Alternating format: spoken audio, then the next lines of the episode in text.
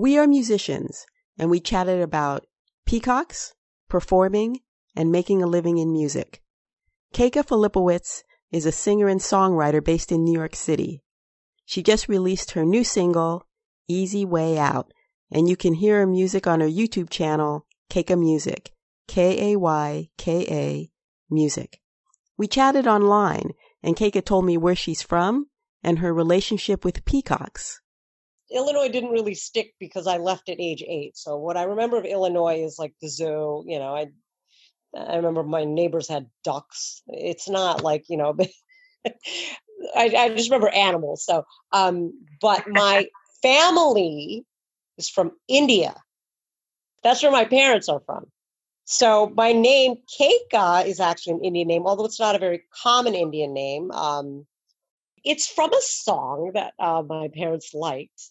And, you know, peacocks are a big common bird in India. You don't see too many of them around here, you know, maybe in the zoo or whatever, but peacocks roam like I don't know if as frequently as pigeons, but they're kind of like commonplace in India, you know.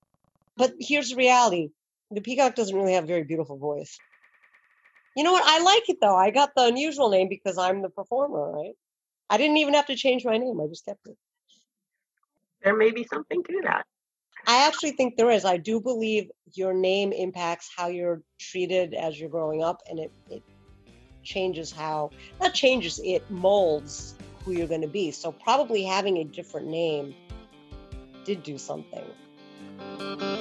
I'm sitting around hanging out, I've got nothing to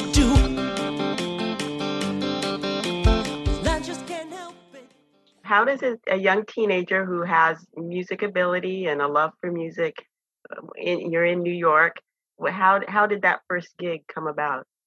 Well, you know, it's interesting. I bet I bet everybody has a different story. So my story, um, and back back then I was in uh, New Jersey. Then that was the first time I went to college. So I went to Fairleigh Dickinson University when I was pursuing my English degree, and I remember it's like I can't wait to get out of this college because I just want to do music, you know, and that's where years later I went back to me. But I remember feeling very frustrated that I wasn't doing music. So I started playing guitar in college.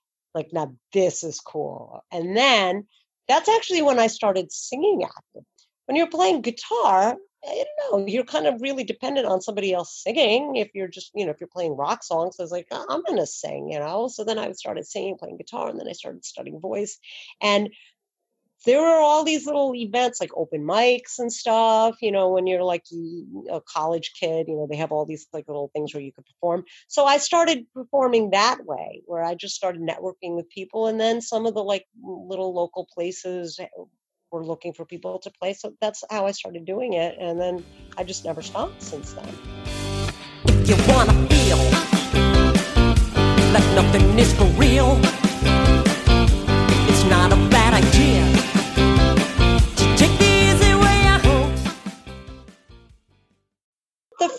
I went to, to college was probably not atypical. You just go right after high school.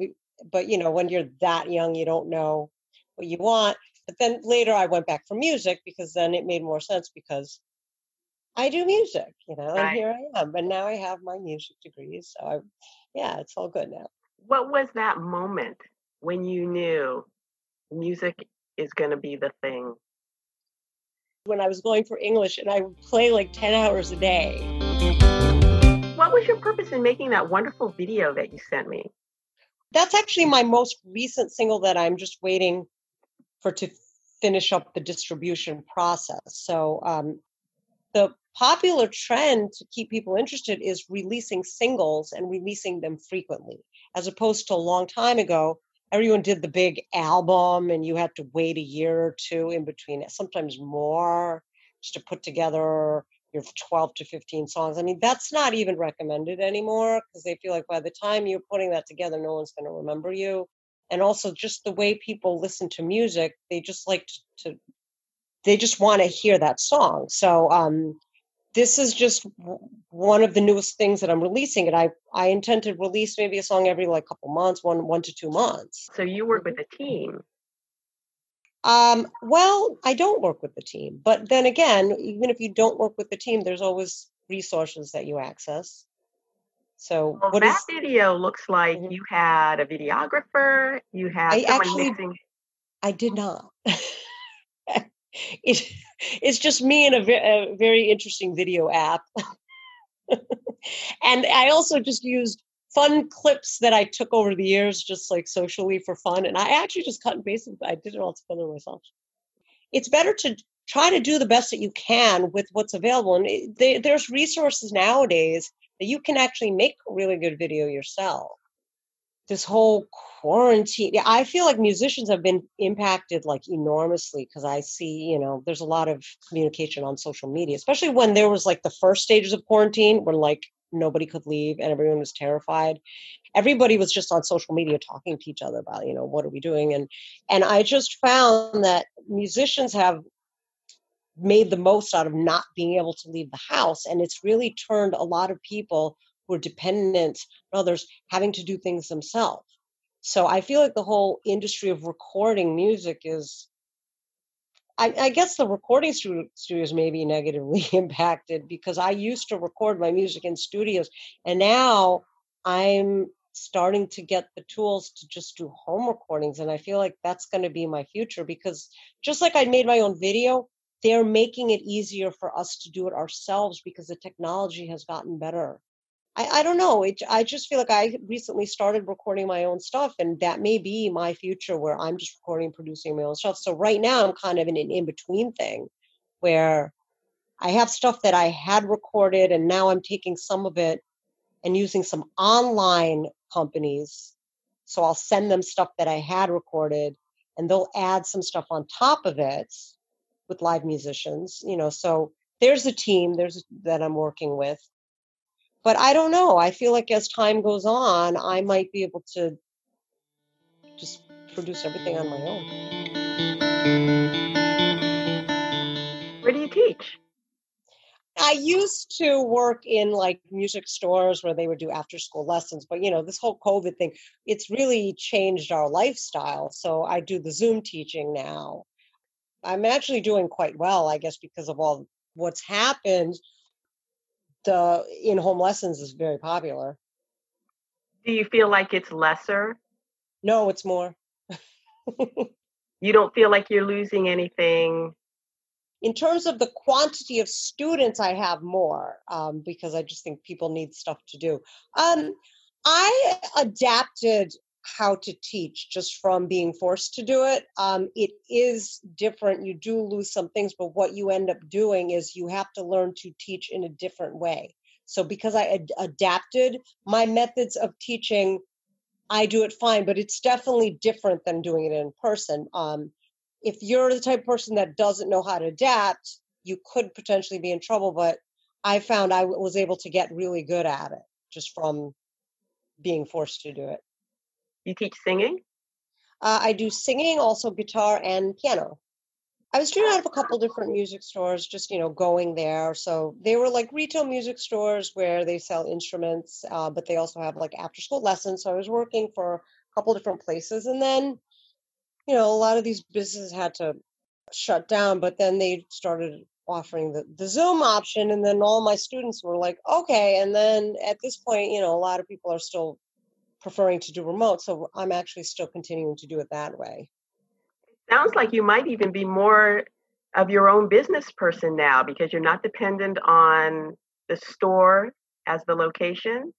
Yeah, the only thing is I'm still going through them uh, because it is their students. So I don't, you know, I don't mind working for them because it's it's easy for me to not have to worry about it. They just give me the schedule, and you know, so it's it's working for them. But there's a an ease of you know I don't have to travel and almost slightly like doing my own thing in the sense that I can schedule them differently because I'm working out of my home, if like there's a certain time that doesn't work, I can actually move them around and put it to what's convenient, um, rather than having to rely on them to like put in the time. So you know, there there is some more flexibility. I'm gonna be a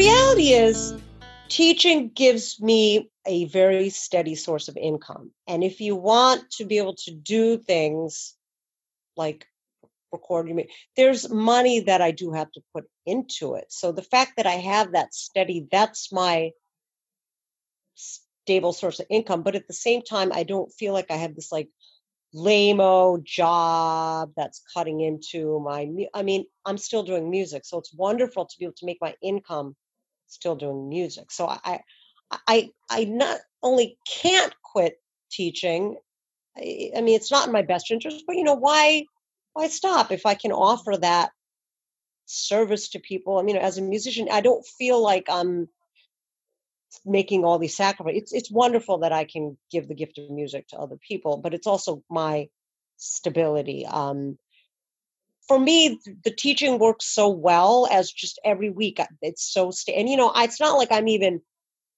forcing. It's just some things just come naturally uh, when it comes to businesses, and if it's just something I naturally was able to do. So if that comes naturally, I think that's a good way to make a living my craft is very important to who I am. So I plan on just continuing to record music, distribute it, uh, write music. I mean, it, it just it never ends as long as you're a creative person. It's just like a it's a lifetime thing, and it's great. It doesn't sound like you necessarily have to make a lot of money at your creative side. For me, and that's my decision. I just like the craft. So I my goal isn't trying to make a living through my music. My I make a living through teaching. My goal is I want to express my craft and show it to the world. So yeah, but you know, everyone's different. I do know people who are very driven and their thing is I want to make money through my music. And you know what? Good for them. If if that's their what's driving them, then they should be driven that way and maybe that's their thing you know um, for me i just i love it and and I, you can't stop me from doing it but i'm not going to sit around like with dollar signs like what can i do to make money off my music? I'm going to distribute my music and when i'm doing it if i'm making money that's wonderful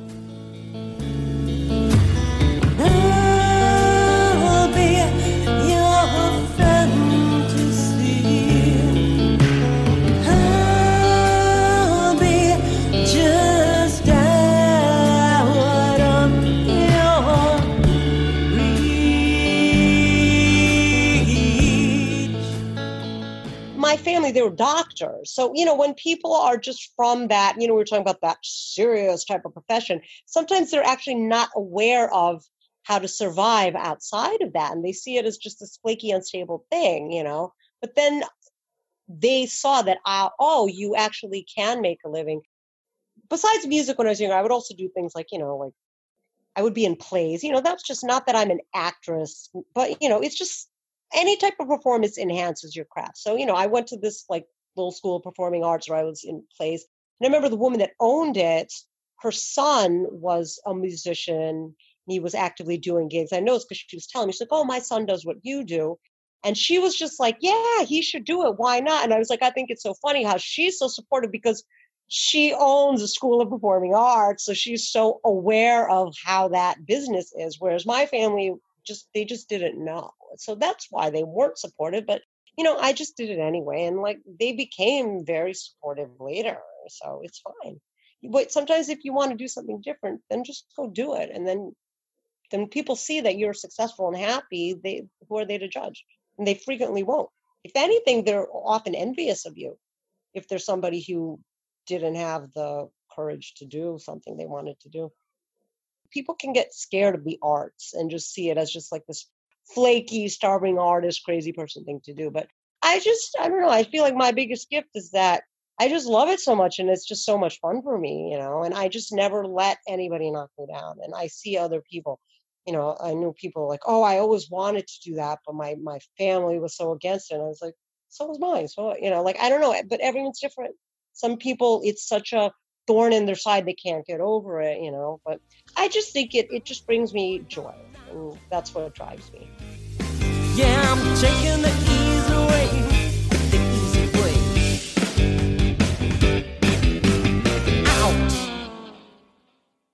This This is Jana Cole, the creator of We Are Musicians podcast. You can leave me a voicemail at anchor.fm slash jana cole 9. Maybe I'll play your message on a future podcast, and I really appreciate your feedback.